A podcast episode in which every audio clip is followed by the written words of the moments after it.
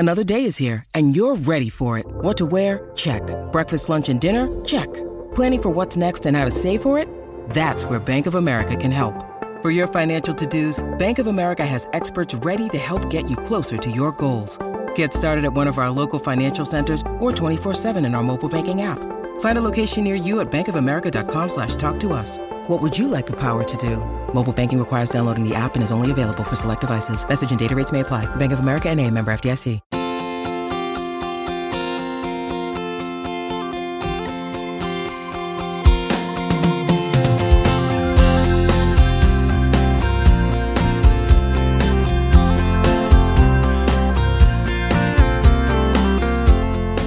How Long Gone is here, Sunday morning.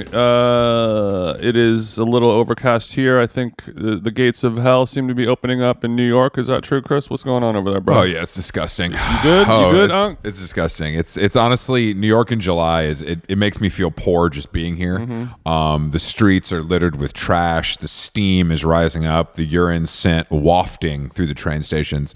Mm-hmm. I did get to step over a bag of used needles today on the way to the gym, so things are looking up for me. I mean, I don't know how it's going over there in Glendale. I gotta say, a bag does not seem like a good needle receptacle. I feel like it's getting poked and prodded. I need to go glass.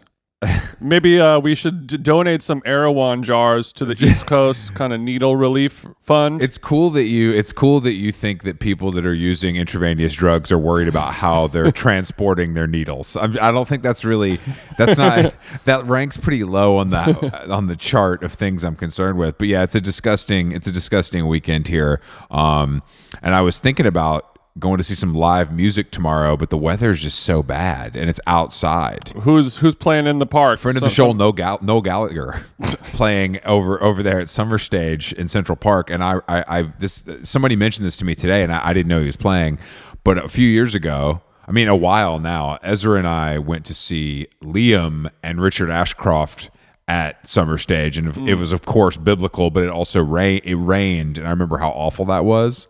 So I think I'm just going to stay inside and kind of, because Noel, I mean, let's be honest, his solo albums suck. He'll do 45 minutes of Oasis songs, but I just feel like I have to choose a side, and I chose Liam. You know what I'm saying? Yeah, I think, you know, unless you have like a new umbrella that you're keen to show off, it doesn't seem, you know, it's getting harder and harder to work up the muster to go enjoy live music, isn't it? Especially as a aging whatever we are. But I went to a live concert last night, and I was like, friends of the show, Force Field PR, they got me on the list to go see Sky Ferreira. And you know, you know that you are old when people send you the sort of run of show for the when you're young and you get on the guest list, you're like, oh, sick. You don't even think about it. I don't have to pay. You don't even think about it. And then when you're our age, you're like, okay, what time does the headliner go on? I just have to figure out with my dog sitter, and like, oh, is it 9:30 or is it like 9:50? She was playing in New York, and Al's parents were in town, and I also found out that it was at the Knockdown Center, which is like in Queens or something. Mm-hmm. And I looked at the lineup, and I was like, this bitch is not going on till 1 a.m. Mm-hmm. Based on what I'm seeing here, I heard that wasn't the case, but so the show last night was at a normal venue, like regular show. Yeah. I think she went on at like 9:30, was done by 11, so it wasn't super crazy late. I'm hearing she's good. Yeah, she did well. I mean, you know, people like her for her sort of mysterious stage presence. You know, she's kind of vamping up a little bit on stage. She's wearing trench coats and sunglasses, and people are screaming "mother" at her. Sure. There's like some similarities with Lana Del Rey, where it's like it's not going to be a perfect show. You know, there's not going to be a whole lot of charismatic energy exuding from the stage. It's just kind of like singing and walking around a little bit. Not a ton of banter and electricity. The major difference between her and Lana Del Rey is she actually has songs.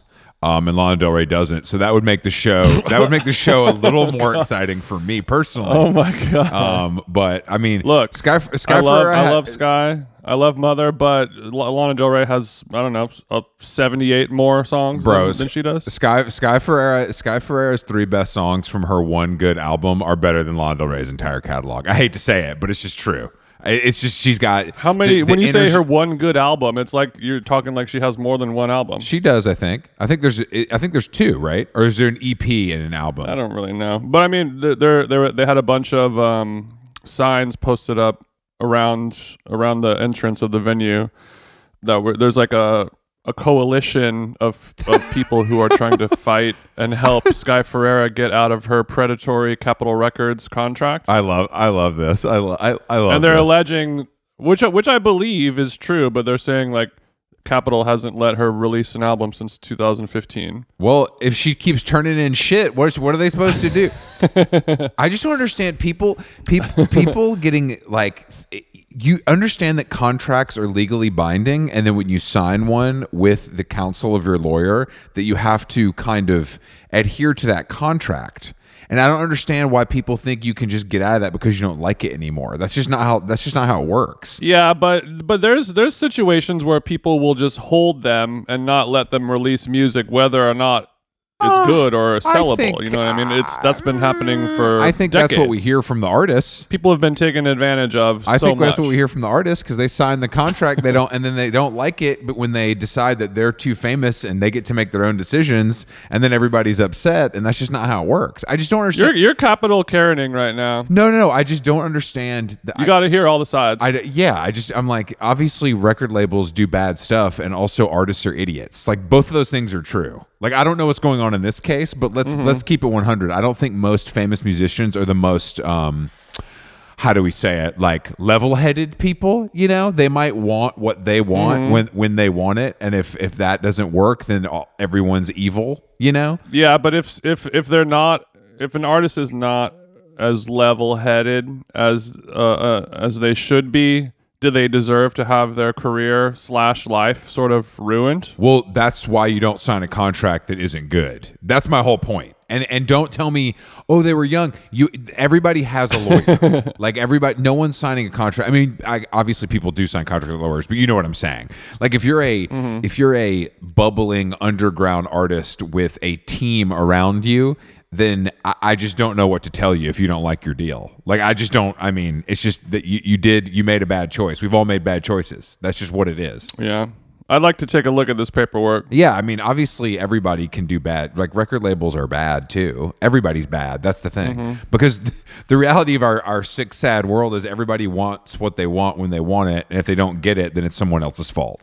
And that seems like what's going on here. But I do like the fact that some Sky Ferreira fans that does not seem what's going on here. Are protesting her like she's in a prison that she can't get out of. She's not being fed. Well, that's I mean, it's not a literal prison where she's being held captive, but her career is being held captive. And that's something that's happened to so many artists over the years. One successful or not successful, you know? Well, just entire careers have been tanked. Yeah, but it's people's lives that they're ruining, you know? I don't know if that's true. I think that's what the artists say, and because the fans want to believe them, that is the narrative that we are told. Well, that's what you don't think, but you don't know. No, of course. But I also think that people could turn in a lot of bad music, and the record label's like, try again, chief. True. And I think that's very likely in a lot of these cases, but if you sign the contract, that's the deal you made. I don't know what to tell you. Yeah. Like, I just don't. I mean, unless you can buy yourself out of it, or they'll let you go. I don't know.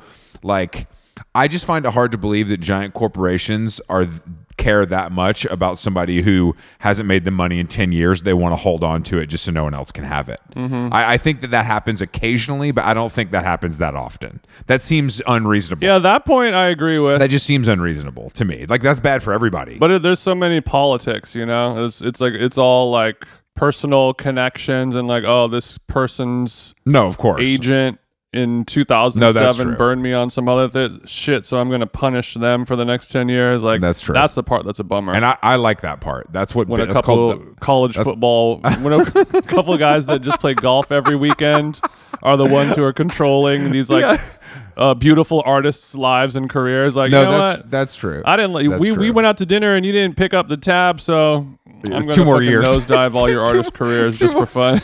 2 more years of no radio promo for Sky Ferreira since you beat me. Anyway, shout out to our team over at CAA. We love you guys. Well, I'm glad she was. I mean, I'm glad the show is good. What's the crowd like at a Sky Ferreira show in 2023? Is it our age or like no, Tumblr chicks? No, neither. A secret third thing. 24-year-old gay guys. I was maybe the only straight guy at that show. It was wild. And there were hardly any straight girls there too. Damn, that's interesting. I would not have thought that. It was a gay celebration. I mean, yeah, I would think obviously like there's going to be that element, but I don't know, I guess because she seems, at least in my world, everyone likes her and always kind of has. Like she's always been pretty popular with every kind of person I know. But I guess buying tickets to go see her is different than listening to her. You know. To me, it was interesting because she, like I said, her last album was almost 10 years ago probably. And the crowd is all, you know, people were 10 years ago were in fucking middle school or high school. Yeah. You know, it was all a lot of young people, and it was really sweet to see because everyone was singing along very passionately. It was her birthday, and the whole crowd sang her happy birthday, and she looked kind of emotionally taken back, and it was a really very cute experience to see people who are like, I need to see this show versus like, I'm gonna go check it out. You know what I mean? Where it's like, this is my BetterHelp, this is my therapy kind of thing. Like I have to sing along to these songs. Yes. I have to get this out or I'm going to die. Yeah. What is the infrastructure on stage? Like just a full band? Full band, a lot of lasers, not a lot of spotlights, kind of like top lighting, back lighting, definitely lurking in the shadows and the fog kind of vibe, a little dark and mysterious, little trench coaty. Yeah, that's what. Okay, that sounds good. She brought it. She sounded good. And it was at this new venue called the Vermont, which is in a twisted part of town. But it was okay. It was not bad. Where is it, and what makes it so twisted? And how much did you pay for parking? We took a Lyft because there was no parking there. It's on Vermont and Santa Monica, which is basically like where Vermont and the 101 hits. It's next door to a gas station. It's kind of like a no man's land in terms of anything else. Like, okay, if you go, I went on the website to see if they had valet, and it said like parking tips. We recommend you take the Metro Red Line. You're like, all right. Can you imagine? That's literally never happened in the history of LA. No one has ever suggested taking the train in LA. That's unheard of. Yeah, unless you have a goddamn death wish. No shade. How Long Gone is brought to you by our dear friends at BetterHelp, Jason. BetterHelp, you know, the summer travel season is coming up. Luckily, my BetterHelp therapist also fancies themselves a bit of a travel agent. So for maybe the first half of our sweet sessions, we're spent off clock going through, you know, hotels, ferries, car rentals, restaurant recommendations. It's as if I have 2 wives.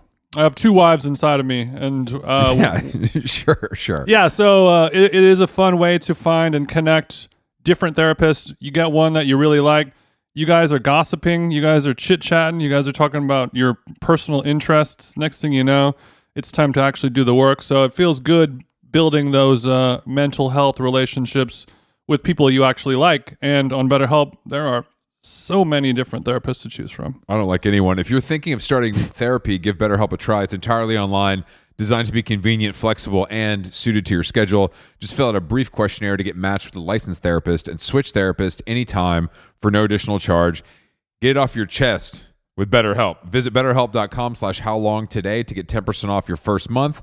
That's BetterHelp, HELP.com/howlong. Nice. How Long Gone is brought to you by Nutrafol. As you know, hair thinning is quite complicated. Like your skin, hair is a reflection of your health.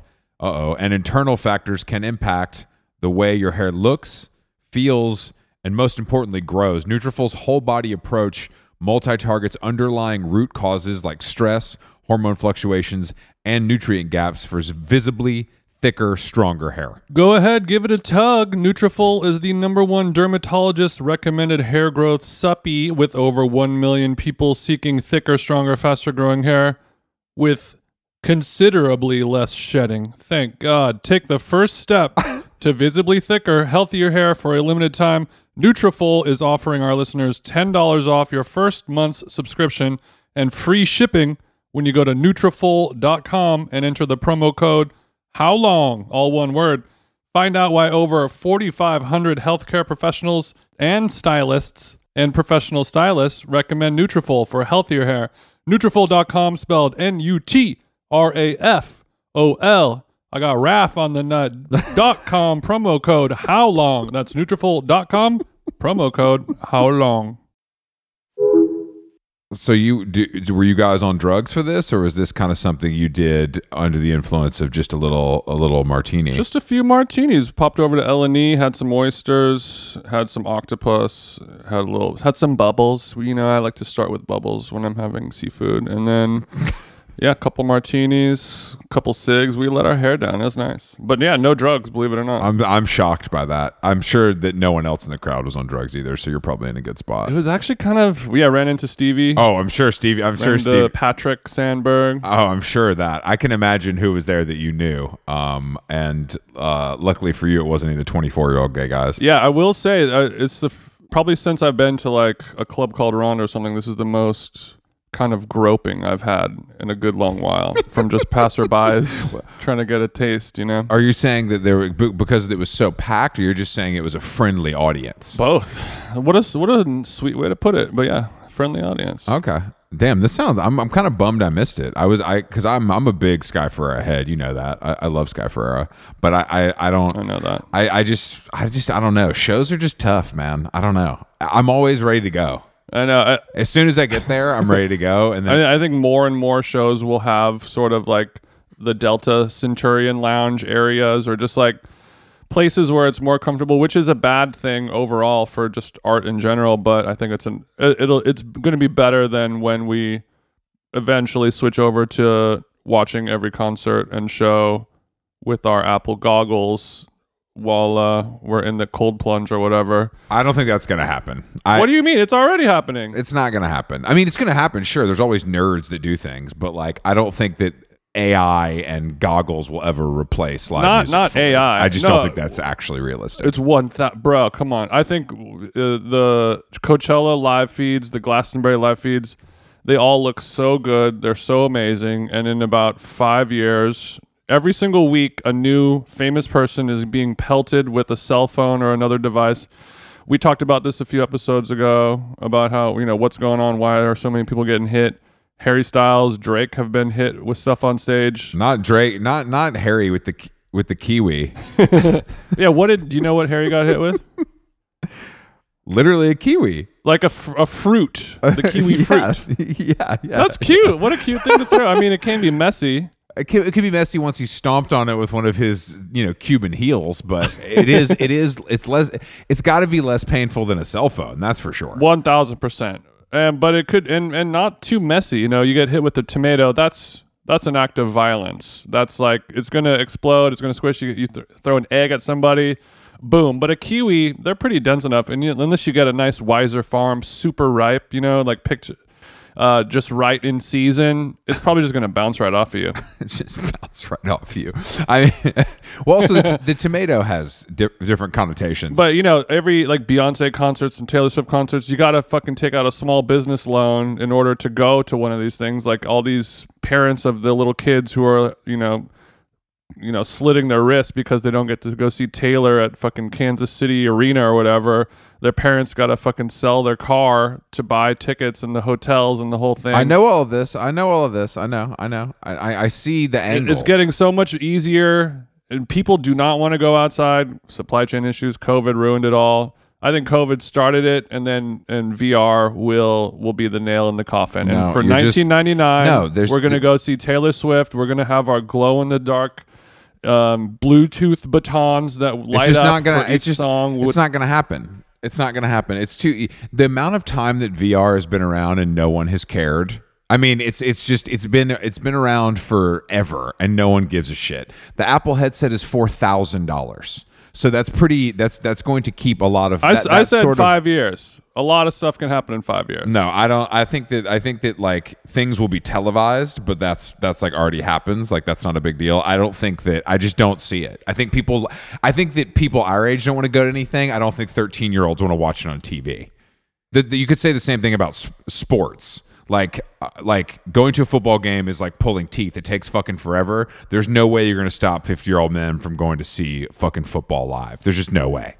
It's the same idea. There's just no way. I don't know, because they keep playing fucking Black Eyed Peas and shit and having commercial breaks and, you know, playing like DJ Snake remixes every time. You know, I can't go to a fucking sports game anymore. It's, I mean, I never could. Everything just takes too long. That's the bottom line. Everything takes too long. Like every band thinks they need to play for 2 hours. No one wants to hear you for 2 hours, bro. Get up there. Every band on the face of the earth should do an hour. That should be a law. No one should play for more than an hour. We don't need it. If you can't pack all the good stuff into an hour, think about it. Do you really? Who wants to see Bruce Springsteen for 3 hours and 45 minutes? That's fucking crazy.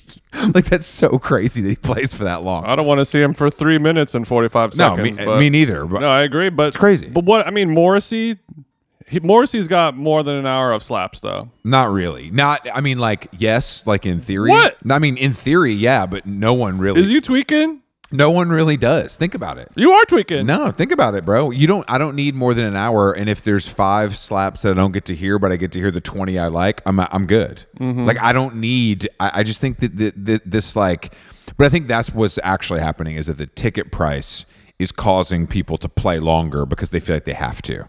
Mm. Like you're like, if you're gonna pay this much money to see me, then I'm gonna do my numbers.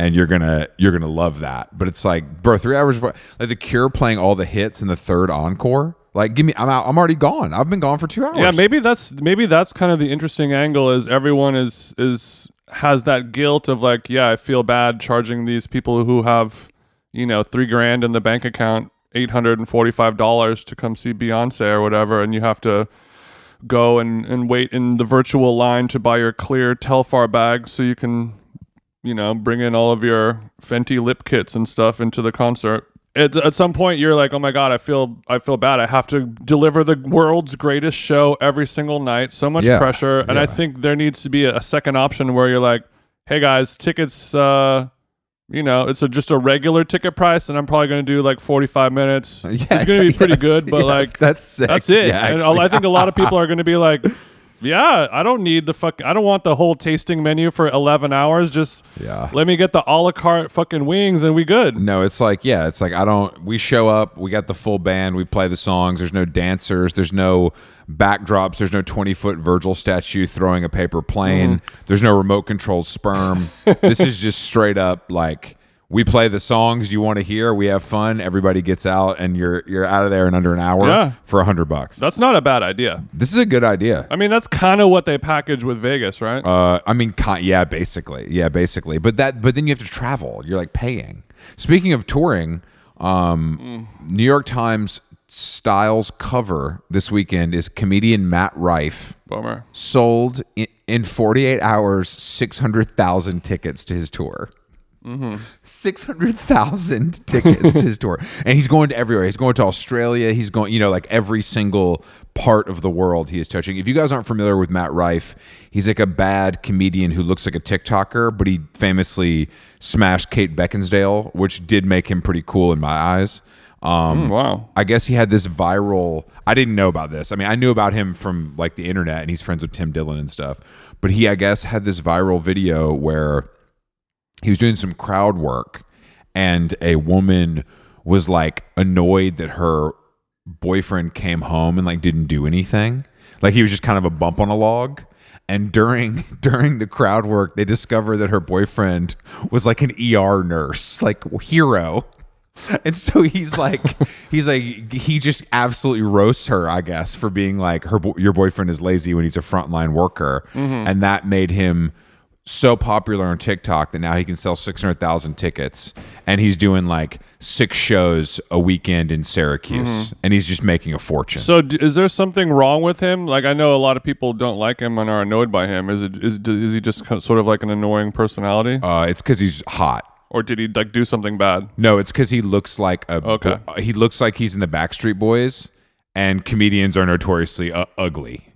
So I think they're like, this guy. Oh, that makes sense. This guy isn't funny, which he's not really that funny, but like most comedians aren't funny. So at least, I mean, like he has something going for him, obviously. But I mean, yeah.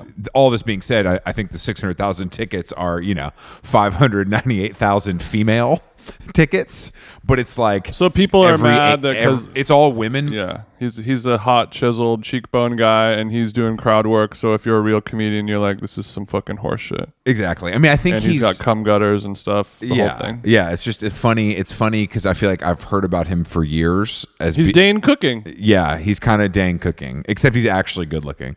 But yeah, it's pretty amazing. Cause come on, bro. He was on MTV's Wildin' Out. Of course. I mean, a feeder for fame. MTV's Wildin' Out, hosted and created by friend of the show Nick Cannon. Ooh. Yeah, but I just was like, I didn't know I knew he was like popular. I didn't know it was like that. That's a staggering amount of. That's crazy, man. You can go far with crowd work nowadays. I didn't know it was like that. Mm-hmm. But it's interesting because he's tapping into something that I've always been taught about the entertainment business, that if you can get like teenage girls, then everyone else will follow. Mm-hmm. And it seems like that is what he is doing, which in the comedy world, that is not a common thing that happens. You know what I mean? Like, I can't think of a time it's happened, actually. Me and the girlies were all going to get together and go to I believe one of his fraternity brothers from college is his tour manager, too, which is even better. Bro, Ohio State till I fucking die, bro.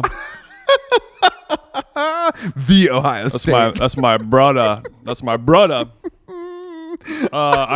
wanted to talk to you about socks, Chris. Oh yeah. Yeah, I've had a tough week in the ankle area. For our listeners who are unaware, Chris writes a Strategist. It's a website that recommends products and things like that to people. And he's got a recurring column there, and somebody asks him questions, and he answers them usually about clothing and stuff like that. But Chris was taking a pretty not that crazy stance, basically saying like he does not recommend wearing no-show socks because, to me it feels like an obvious reason. And he was saying either wear no sock or just a regular sock, but the no-show sock is just a no. And I don't really know anyone that wears no-show socks, and if they do, they must have good ones because I can't see them. But it was crazy. You don't have any no-show sock identifying wear people. Yeah, people who proudly display the no-show. But I mean, I understand the practicality of them, and and all that stuff. But it's just not right. It's like we're an economy. It's just not right. It's just wrong in the eyes of God to wear a no-show sock. And I thought that most people that we hang out with would agree with that. And then I looked at the comments on the Instagram, and it was as divisive as like a Fox News kind of thing. Like, I don't know, maybe the the people who read and subscribe to The Strategist maybe are less savvy and culturally aware than I realized, but it was like Facebook comments on a Trump post level of idiocracy. And the amount of people who were offended and attacked and wronged by somebody saying that they think that no-show socks are ugly. Because normally I see this all the time. You get shit online. People hate you on Twitter, and people come for you a lot, and that's pretty normal. And you're used to it, but this, I was reading the comments, and it was like a cultural divide. People felt like had like this rich boy privilege because you don't wear socks with, a loafer or something like that. Or if you do wear a sock, it's just a regular sock. It was mind-blowing. It was something like that. Personally attacking me. I got to pull up some of these comments. Let me see here. Pulling out all the stops to let me know how stupid I am for saying that no-show socks are for nerds, which I did think that was a pretty common thing. And also, like, I guess the passion that it incites is what is surprising. Like, disagreeing is one thing, but I think this was taken to a different level. It was I've talked about it before, but like, when we were all taking stock of everything. Maybe we are all racist. Maybe we are all bad people going on, you know. This reminded me of that, where people, they did not want to look themselves in the mirror from the ankle down and admit that they have made an egregious error by wearing some fucking Nike Dunk Lows with no-show socks.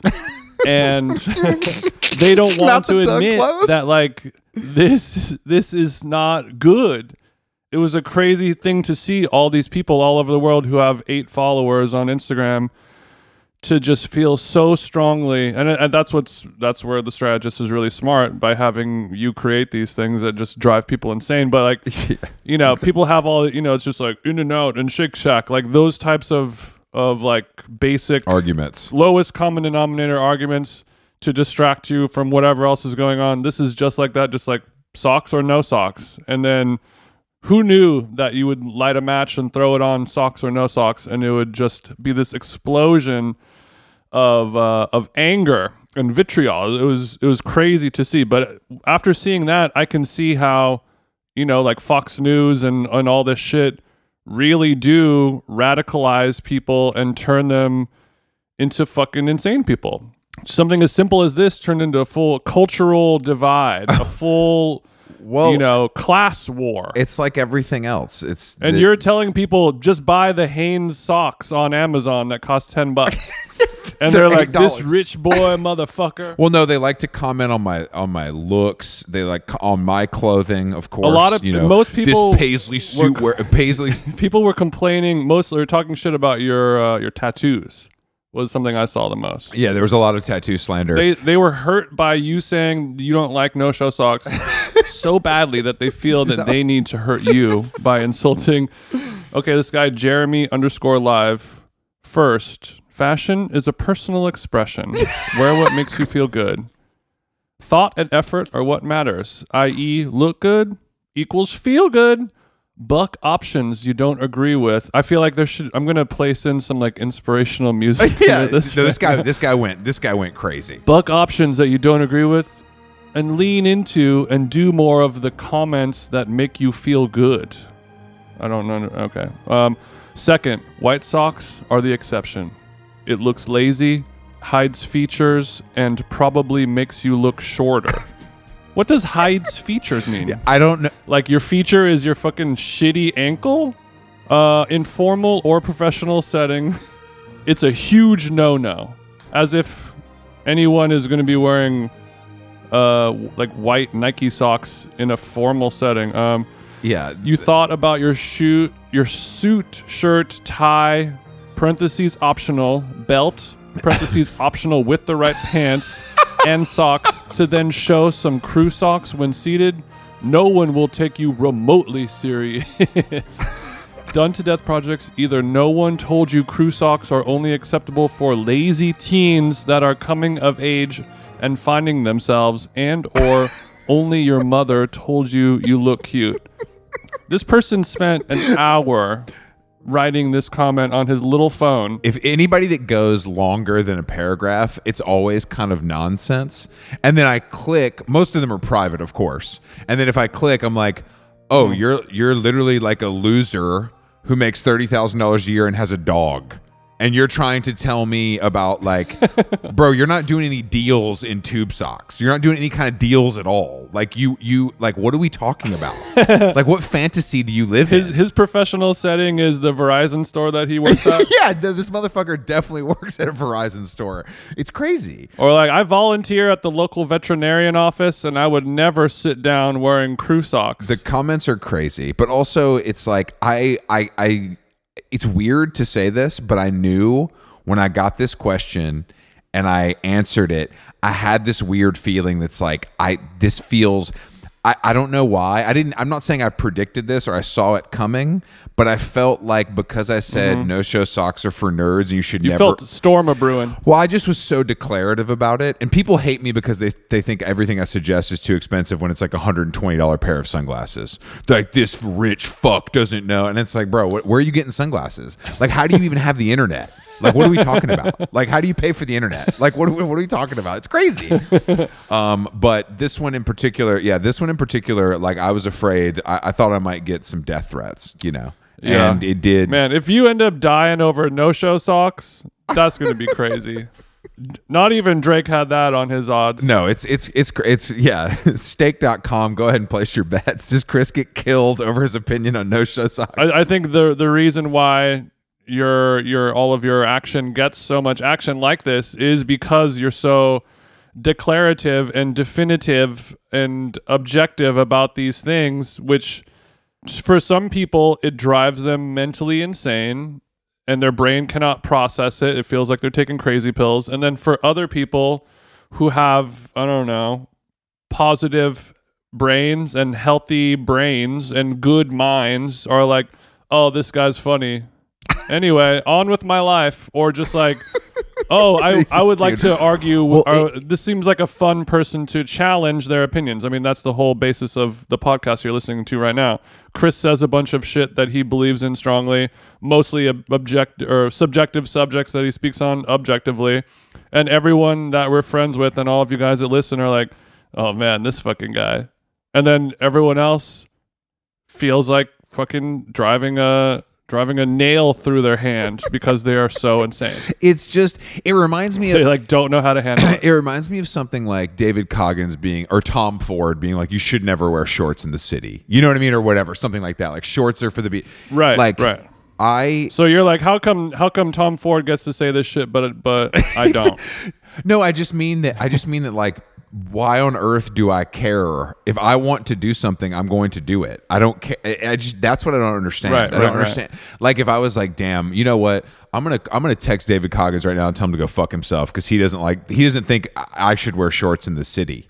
Like why would I care? Like who cares? Like what difference does it make? You know, I really don't understand. And these people also aren't like, I also think that most of these people commenting, these aren't people that like actually care about how they look. I looked at some of them, they look like shit. So it's not even about like a it's not like a fashion thing. You know what I mean? It's like a personal, that's what's so weird about it. It's not about the look, it's about it's people who throw birthday parties for their pets. Yeah, no, totally, dude. Exactly. It's exactly this. And I'm like, what? And put a photo of the cake on their Instagram grid because that's kinda all they got. Like, bro, you shop at TJ Maxx. Like you shouldn't even be worried about, you're clearly not worried about clothes at all. That's so like, how does this matter to you? Like you don't, I mean, maybe, I don't know. I was blown away by it. And I will continue to fight the good fight against no-show socks. And thank you for your support during this difficult time, Jason. It was scary because it really was like a cultural divide and like a classist kind of level of anger when you're telling, you know who wears the least amount of socks? Homeless motherfuckers. They ain't never have socks. So like, don't bring money into this, you guys. Yeah, I also think the suggestions were Nike socks, Hanes and socks, and Uniqlo socks, which are probably the three kind of best cheap options. Like it wasn't like I was suggesting, yeah, here's a Amazon link to Hanes Chubb pack of yeah, socks. Like I wasn't suggesting the homie that just got out is wearing those socks. This is not like the Paul Smith collection. I wasn't suggesting Charvet socks that come knee high for $80 a pair. I don't know, man. I was this whole thing, and it's not stopping. Like I woke up this morning and there was an alert from a guy like, this dumb white bald motherfucker doesn't know what the fuck he's talking about. They like, people are demanding that I'm deplatformed for this. They want me deplatformed. They want me deplatformed for my opinion on socks. You're the Alex Jones addressing. I didn't know. I just didn't see this one coming. I mean, I felt a little, I knew it was too declarative, but I thought that socks were kind of so low on the priority list that it maybe wouldn't rattle cages. You know, we grew up our whole lives. Sorry, I'll stop talking about this, but we've grown up our whole lives without no-show socks, and then no-show socks came around, just like, good point, you know, dress good shirts point. That you don't have to tuck in and all this stuff. And people feel like they've cheated the system. They feel like they've found their ankle Ozempic, or they're like, oh my God, this problem that I've been living with my entire life has been solved because some guy decided to find a hack and make the socks little, or woman. When somebody is like, hey, this is like this thing that you came up with that you think is like a solve for all of your problems is is kind of dorky looking, and I don't like it. They blow a fuse. Their world comes crashing down. They have nothing to live for anymore. That's literally what's happening. That's literally what happened. And that's why all these people keep getting hit with phones on stage. He brought it all the way fucking back. I knew there was a reason for this, Jason. Yeah. I think we have to talk about the Jonah therapy talk scandal. Yeah, let's get into it, playa. I'm going to edit it so this is at the beginning of the podcast so people don't have to sit through 45 minutes of us talking about socks to get to the protein of the convo, as David Cho says. No, I think that Jonah's getting killed because his ex posted some text where he was talking about his boundaries, mm-hmm. and it was extremely like therapy AA coded talk. Mm-hmm. But I guess that it's like people. I'm not totally clear on what it. I mean, it's definitely weird, and. I don't know. I just people are just like, he's getting like killed for this, and it is not good. He's getting killed from the hypocrisy of what he's saying while he's sort of taken on the reins as the de facto therapy guy. I'm therapy guy because I don't think I feel like he maybe wasn't clear on the fact that like having boundaries for yourself doesn't mean you can tell your chick what she can and can't do. Mm-hmm. I think that's the major issue. Like, if you don't like me surfing with other guys, then you have to, I guess, break up with me, because I'm not like, you can't tell me not to do that. Well, we don't know the entire story, and from the way he was sort of trying to justify or like show his strategy behind these requests seemed to allude to the fact that she had maybe broken his trust, or like something involving, you know, Instagram or surfing with hot dudes or whatever. Okay. Created some issue in their relationship, i.e. maybe she cheated, or he caught her on Instagram, you know, flirting with some hot surfer dudes that made him feel uncomfortable or whatever. Very possible. We'll never know. I don't think he'll... And that's no excuse. There's no excuse for any of this, but his texts were coming from a perspective of a guy who seemed to have been burned in many relationships, but, you know, like I said, I have no idea. I think that's possible about his personal life, and I'm not defending him in any way. I think that's possible. I also think he could just be like, yo, these surfing guys are hot, and I'm not as good of a surfer as they are or as you are, so I'm a little pissed. Hey there, overwhelmed foodies. Are you drowning in a sea of meal kit options, feeling like you're in a bad dating game where every contestant looks the same? Fear not, because amidst the chaos, there's one shining star worth your culinary affection. Home Chef is not just another fish in the meal kit sea. They're the gourmet catch that you've been dreaming of. Say goodbye to swiping left on lackluster meals and swipe right for the one brand that will make your taste buds swoon. Home Chef provides fresh ingredients and chef-designed recipes conveniently delivered to your doorstep to simplify your cooking experience. Whether you prefer classic meal kits with pre-portioned ingredients and easy instructions, speedy recipes ready in less than 30 minutes, oven-ready kits with pre-chopped ingredients, I like to chop myself, or quick microwave meals that are assembled in minutes, Home Chef has you and your entire family covered for delicious meals, 30 options per week, and serves a variety of dietary needs, so you don't have to worry about what to make ahead of time. I'm keto now. Not only is it convenient, but it is also economical. Home Chef customers save an average of $86 per month on groceries. Mamma mia. For a limited time, Home Chef is offering our listeners, 18 free meals plus free shipping on your first box and free dessert for life at homechef.com/howlong. That's homechef.com/howlong for 18 free meals and free dessert for life. Homechef.com/howlong. Must be an active subscriber to receive free dessert. Career World is a new cookbook written by Dookie Hong and friend of the show, Matt Rodbard, the New York Times best-selling authors of the book Koreatown. Korea World is a vibrant exploration of the evolution of Korean cuisine, both in Korea and in Korea towns across the United States, with more than 75 bold, flavor-packed recipes and stunning photography. The authors take an inside look at the exciting evolution of Korean food through stories of chefs, home cooks, as well as recipes that are shaping modern Korean cuisine. The book begins in Seoul, where the barbecue scene is pushing into new territory and where the city's third-wave coffee culture is exploding. The tour continues with late-night food adventures in Los Angeles, my hometown, and stops into the kitchens of innovative chefs from New York City to Portland, who are putting modern spins on Korean classics. Recipes include giant short ribs, whole fried smash rockfish, and pineapple kimchi fried rice. I'm sad I didn't get to name the foods, and you did. Korea World is essential reading for anyone curious about the future of food. Available wherever books are sold.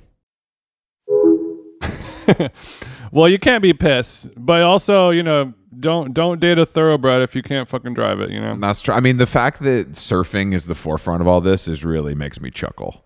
I really find that so funny because it's like one of the most chill ass activities. Yeah, exactly. It's like literally it's built us as chill ass activities, but then all I hear about it is guys punching each other in the water over stealing waves, and now this. So I can't tell what the truth is about the surfing community. Mm-hmm. The therapy talk, like AA talk, it's really a lot for people, and this is unfortunately, I think this kind of thing is happening. Not like the you can't do this, you can't do that, but like this kind of talk where it's like these are my boundaries, like kind of talking like a therapy robot to people versus being like, hey, I didn't really like this thing that happened. Like you can't, like we have to be normal. Like you have to take take what you learn in these. Mm-hmm.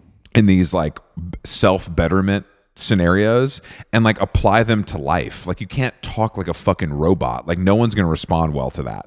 Like imagine if I came to you and was like, Jason, I'm feeling like you're kind of overstepping your boundaries in our work relationship. You'd be like, pussy, what are you talking about? Yeah. Like, there would be no, but there's a way if I was like, hey bro, that was fucking annoying. You'd be like, oh, my bad. And that would be the end of it. Like it makes everything more, it makes everything elevated and more serious than it needs to be. And I think that's the scariest part of all this kind of language becoming prominent. I would say this type of therapy speak is the emotional version of no-show socks. It's a workaround to make things easier that not necessarily means it's better. Yeah. It's a way, because a lot of people have a hard time, you know, asking and creating boundaries, you know, in the literal sense of like, hey, can we sit down? I want to discuss some boundaries in our relationship moving forward.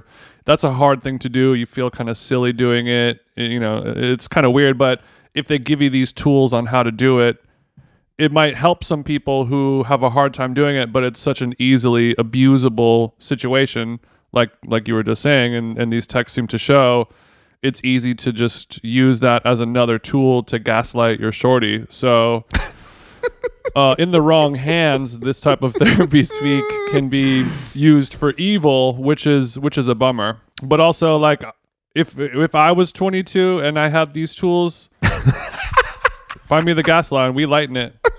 I'm cracking my knuckles and flicking my big. But it's the way this stuff has come to prominence, the same way that kind of like all the garbage language from The Office has come into prominence. Like, it's crazy to me that people are like sitting down to their friends and saying, I need to talk about boundaries, the same way it's crazy that people are like, oh yeah, I'll just loop back with you in real life. Also, we can circle back on our touch base about how you cheated on me. Yeah, it's just, it's crazy. It's like, this is how we're talking now. And like, I think we got to stop. Like, we just got to stop. Like, it doesn't feel normal to talk like that. And I don't think it's becoming so prominent that I think we're going to lose sight of how conversation should be had. It's concerning. Yeah, it's interesting that we've got to the point in our lives where these screenshots of these text messages intimately showing how you speak to people that you're actively trying to have sex with is somehow more damning or shameful than like a dick pic or like a Hunter Biden type of, you know, like a picture of you smoking crack, getting topped off. Hunter Biden in some fucking hotel room, or like a picture of your fucking asshole. Hunter Biden's more well liked right now than Jonah Hill. Yes, no question. Yes. No question. Yeah, because Hunter Biden would never text stuff like this. He'd be like, he would just write back bye ho with like a really funny emoji, like a wheelchair emoji, him saying bye ho when he finds out that like she went surfing with a guy that's hotter than him. And it would be done with. And Hunter Biden doesn't even remember that girl. No, I think it's also just like, I mean, he's famous. That's half of it. You know what I mean? Is like, that's half of it, is he's just really famous. But I think also, you know, he's like a guy who is like, he's just such an interesting celebrity because he's like beloved in such a way because he's so talented and he's been so good for so long. But then, like, you know, there's always something with it. You know, the people want to talk about his weight. People want to talk about the surfing. People want to talk about the mental health. And it's like, it's just, it's moved so far away from any sort of acting or skill discussion that like, this is now, this guy is a fucking A-list. This is like one of the greatest actors of our generation, probably. He's like an A-list celebrity. And we're talking about him being like, don't surf with that guy. Like, it's crazy. Like, he's in the wrong. He's, like, in the wrong, but also, like, I just can't believe this is what we're talking about. Yeah, I guess it's kind of because of his maybe that's why people are so fascinated by him. It's the juxtaposition of an A-list talent combined with somebody who is, I'm assuming, you know, insecure about their looks, their weight, you know, their mental health or whatever. Yeah. And you put those things together and it's weird. You get to see somebody who's in that top A-list spotlight who is not walking around big Willie style. Yeah, that's true, actually. I think you're probably right about that. I think that's like... And watching them kind of stumble. I mean, I think like this whole thing is a real, you know... could only happen today kind of situation for many reasons. Yeah, of course. But yeah, I think you're probably right. I think like the insight that he's given us on like his mental state, like which he's done, like, you know, for profit basically, like whether, you know, I'm sure it's healing to him in some way, but like if you make a fucking movie with your therapist for Netflix, like you're getting paid for that. You know what I'm saying? And like saying that, you know, I'm not going to do press anymore because that's not good for my mental, all that stuff, it only makes people crave it more. Yeah, you know, like that's it's like when people are like, I'm deleting my social media, and then 2 weeks later they're back, and it's like, you dumbass, if you wouldn't have said anything, we wouldn't even notice you were gone. And now we get to clown you for coming back. Clowning. It's just all this kind of stuff is just not, it's just not necessary. Like, just don't do the press. Like, just don't do it. You don't need to announce it. Like, it's okay. It's fine. If you were Jonah's publicist, what's your game plan moving forward to clean this up? Do you think he's got a chance? Is there a path? Oh yeah, dude, are you kidding me? No, getting back on the straight. Of course, dude. Are you kidding me? Like, look, I still hear R. Kelly coming out the whip, so I think we're fine on this. No, I think that he's just not gonna. He's not gonna do anything. He's at that level. He's that level of fame and the way things work now, where he can just kind of like, all right, I'm going to lay low for 6 months. I just had a baby. Like, I'll be in Malibu. Peace. Like, it doesn't, I don't think this will reverberate like some other things would. Well, hopefully, Jonah, I know you're listening. Learn from some mistakes. Move forward. We believe in you. Turn it around. Oh, we can turn it around. But you're the fact that you're right, that like using the Hunter Biden smoking crack, driving the car thing, being like people basically being like, that's cool. Yeah. And this being like, this is too far is a wild look at where we are as a society. It used to be like, oh, they're a guy who I could have a beer with, or a person I could have a beer with. Yeah. And now that changed into this person is based or not based. Yes. And Hunter Biden is based. Yes. And Jonah Hill is not based. And that's not something you can buy or learn or teach. It's just something that you have to figure out on your own. You either got it or you don't, baby. It's called swagoo. I sent you a little thing that was another thing from the New York Times today that was really... Oh, yeah. It's pretty cool just to get into our little food bag, but it seems like women... Let me pull this up. It seems like women on TikTok... have re-engineered eating. Like, they've completely kind of revolutionized. They've rebranded it. They've rewritten the narrative on eating a meal. The story, yeah. Rewritten the narrative on eating a meal. The headline is it a meal, a snack? No, it's a, quote, girl dinner. Women across TikTok are showing off their suppers, snack plates made by one person for the consumption and enjoyment of one person. And then there's a picture of a plate that basically looks like it's for a fucking toddler with some nuts and some cheese and some olives on the plate. And this is a story in the newspaper that women on TikTok are putting food. It's a meze style. Is that maybe how you would describe it, Jason? You get a plate. You get a like you said, some olives, some crackers, some little kind of pieces of cheddar cheese or something, And then we have ourselves a girl dinner. I guess this is sort of off the heels of a hot girl blank, hot girl walk, hot girl whatever. The only discrepancy I see on the sub headline there, showing off supper, snack plates made by one person for the consumption of one person. I think the consumption of one person, that makes sense, but like, does it technically have to be made by only one person? Like, do you have to make it for yourself and then you eat it for yourself? I want to know, can I make my girl a girl dinner? Great question. Or does it have to be made by her? Because I bet you'd be pretty disappointed if you got home from a long day on the job site. You sat down for a hearty meal to kind of warm your cockles. Boy, are my dogs barking. What's for supper? We got a pot roast. What's going on? Okay, exactly. The ribs that you smelled were coming from the neighbor. You sit down and it's just some feta and some peanuts with some maybe a little tomato, a small slice of bread, but not enough to fill you up. Have you guys seen Persian cucumbers? They're like little smaller. They're so good. This looks disgusting, honestly. Even though I know all this stuff, I mean, I'm not an olives guy, but most of this stuff obviously tastes good. I understand that. But this presentation and this idea is just so depressing to me. Like, I'd rather eat a bowl of cereal in front of the TV alone. Like, this is just weird. Well, I think, okay, so on the image that you sent me, it has that, and then there's an image of a plate. And then there's a little kind of caption that says, you know, you're on beat when. Oh, well, that's because I screenshot this from Byline's Instagram. Oh, we've all been doing this. We've all been talking about this. And now the New York Times has swooped in to solidify it. So this has all been happening. And now it's been verified, yes, and cauterized in the annals of time thanks to the paper of record. Exactly. Just like how that's been rebranded, like, oh, I'm walking. This is a hot girl walk because I know that this walk is not just walking.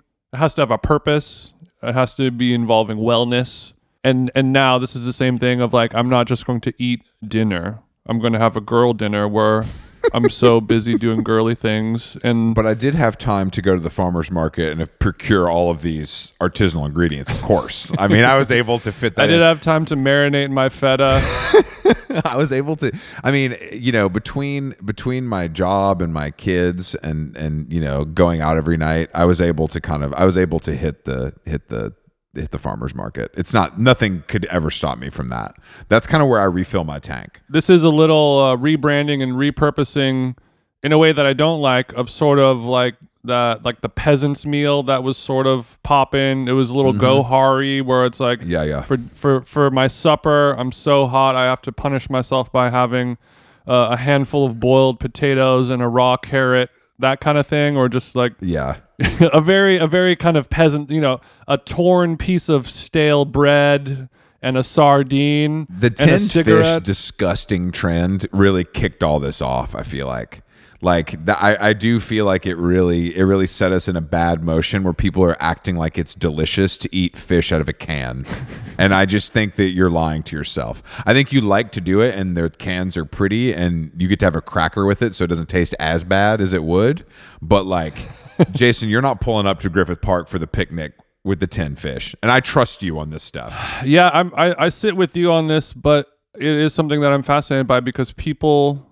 It's a meal where people seem to need to tell other people, or they find it novel and interesting that they are absolutely satiated by eating a small plate of sardines and like a handful of olives for dinner, or just like a can of any weird seafood and like a fork, and they're like, I really like this. I'm not eating this for fun. It's not stuffed for content.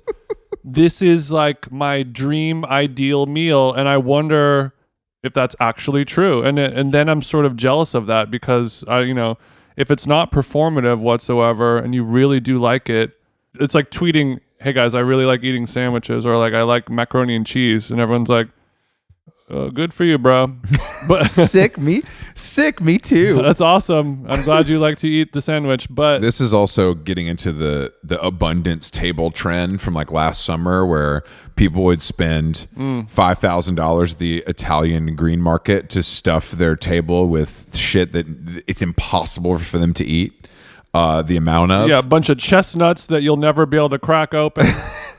This feels like a response to that a little bit, because this is more minimal, you know, and less wasteful. So maybe we're trending back in the right direction. I'll be eating meals like a normal person, but if you do end up trying one of these, let me know. Yeah, I mean, I have tried those before. They used to be called like a struggle meal, I guess. It's called aperitivo where I come from, but yeah, I get it. I guess there is some comfort in. I guess maybe girl, they mean it in the literal sense of not just a female, but like a small child. That kind of like, I'm not a woman. I'm not a woman yet. I'm not a grown up. So I eat cheese and cracker for dinner with my hands. Is it that kind of like I just need to feel like baby because maybe of all the things. Yeah, not all the things. Not all the things. Did I wanted to ask you about, because I did give you a present. Twitter is a dumpster fire right now, so I need to eat like a baby. Sorry, go ahead. I gave you a present this week that arrived, and I just wanted to know if you had tried it yet. We've been waiting for a while for this, so I just wanted to know if how it tasted. Like, what's your review for all our IPA heads out there listening? Chris was nice enough to order. Was like 2-3 months ago now. Yeah, forever. I forgot about it until I got the update. Yeah, I would say at least 2 months, maybe longer. Okay, from the fake company Conservative Dads. It's ultra right, 100% woke free American beer. Chris got this. You know, he likes to get me all kinds of stuff like this. Black Rifle coffee, you know, AR-15s. He's such a funny guy. And then on the can, instead of ultra light beer, it's ultra right beer. And then so in clever. Quotes, so clever. It says, eat steak, lift weights, be uncensorable, and drink a little beer. And that's a quote directly from Conservative Dad. Oh my God. That's truly one of the dumbest things I've ever read. What is it? Be uncensorable. I'm pretty sure. Which means be okay with saying bad stuff. I don't think that's a word, but okay. I mean, they kind of do their own thing over here at conservativedadbeer.com. Unfortunately, that quote, as funny as it sounds and as ridiculous as it sounds, unfortunately, I check all of those boxes with a bold pen. You know what I mean? Like, yeah, no, sure. I love getting after a dope-ass steak. I lift weights probably 5 days a week. It's not even a big deal. And sometimes I say retard on this show, and I drank a beer yesterday, so I guess I'm a conservative dad. Who knew? If you're my kid, send me a DM. Let's build. So what is it? But yeah, so this package arrived. This is a 6-pack, and it says... It's as if, you know, when you like order a Nalgene, like a custom Nalgene, like a one-off kind of thing, and it comes and it just feels like the plastic is different, and like it's not printed on there. It's like a weird heat wrap sticker, and like the weight of it feels wrong. All like everything about it feels wrong. You know what I mean? When you get one of those products, and that's what this is like. It's a 6-pack of canned beer, and it looks like they got like their nephew to like figure out a way to like print these labels on like a generic can of beer. It's as cheaply made as you could ever imagine. Alibaba shit. Makes Alibaba look like fucking WorldNet. I bet they made so much money on this. Like, I don't even want to think about it. Even for just a week. They made $500,000 overnight, probably. So, but it arrived. It was so funny. So it's a 6-pack, and it arrived in a cardboard box that was about, you know, as thin as a piece of paper, just beat to shit. You know, and anytime you order other things, there's like special, like if you get a thing of Gia, you know, some engineer made this transporting thing. And this was just like, it was like I bought a pair of old socks on eBay, and they're like, just throw it in this worst shit ever. And it's like carbonated alcohol. And also you just deliver beer to the house. There's like a little, like my little fast ass kid son could have just answered the door, opened the box, and just started chugging a bunch of Let's Go Brandon beer. Wow, you are really right wing now. All that is to be said, I haven't tried it yet. I'm trying to figure out how I can create content around it. I don't have a gun though. Yeah, that's going to be a limiting factor, I think, as far as content creation goes. But you could probably, I feel like you can incorporate it. I can get one. You can incorporate a cooler. Yeah, borrow a gun, borrow a truck, something. I wonder if it actually tastes bad, or if it's just going to taste like Bud Light or whatever regular shit beer. I have a feeling it can't be that different. It probably can't be that. Yeah, I mean, it'll be as bad as all other bad beer, I'm assuming. But yeah, I'm trying to think, because I don't want to just like, you know, create content where I'm like smashing it with a hammer or shooting it with a gun. and then have a fucking Proud Boy come kill my family. I think you should be drunk driving. Like, I think you should drink it while you're driving. Okay. Now, this is good. This is why they say faster alone, further together. I should have reached out to my network to ideate, because your first idea is already so much better than mine. Okay, so I just drunk drive. I'll get my wife to film me drunk driving for Instagram. Yeah, exactly. I'm in my 40s. Like, it's, you know what would be the cool juxtaposition of in the Tesla, you cracking that beer. That would kind of really, that's good stuff, because then it's like, what is this guy? Where does he stand? We don't understand. He's all over the place. Okay, I'm in the Tesla. I'm drunk driving, and I'm listening to like This American Life on the radio, or like, yeah, I was about to say, I think you need to be listening to some liberal tunage to make sure that kind of that point is driven home. Because if you were listening to Morgan Wade or something, it'd be too over the line. Yeah. So I think, yeah, just some tasteful NPR kind of Terry Gross background. The Daily. You driving through the beautiful, the leafy suburban streets that you live in, and you're just chugging the beer while driving, and your hand is on the wheel because you don't believe in that self-driving shit. Yeah. And cops pull me over. Sir, you've been drinking? And I go, and I burp in his face. I'm like, yeah, I've been drinking this. And they're like, oh, dude, that is so sick. And then they give me a police escort back home like I'm fucking Bob Hope or something. That's it, bro. Done. Perfect. That is it. We just did it, bro. Do you see how fast that was? That's amazing. This is what these agencies are getting paid hundreds of thousands for this stuff. We do it for free every week. I mean, it's honestly insane. How long gone? How long gone? Thank you for joining us. We will be back this week with more podcasts. We got some wild ones this week if everything goes as planned. Wild ones. I'll continue suffering through New York City, and Jason will continue living his charmed life. And I think that's really it. Yeah. You know, tickets for Toronto, go get them. There's a few left. More on that soon. And we're going to announce our guests for London for the 4th soon as well, for the sold out show. 5th, get your tickets. There's a few left to that with friend of the show, Raven Smith, who I'm actually seeing this week. He's in the Big Apple to launch his book in America. Yeah, he invited me to it, but mate, I'm not in town, unfortunately. And I'll be in New York like next week almost. Yeah, I know. It's coming soon. On the 17th. I know. It's coming soon, yeah. So, yeah, thank y'all for listening. And I have switched my Pilates up to 3 days this week. So please pray for me. Oh, wow. He's long and lean. How long gone? Thank you guys for listening. Bye.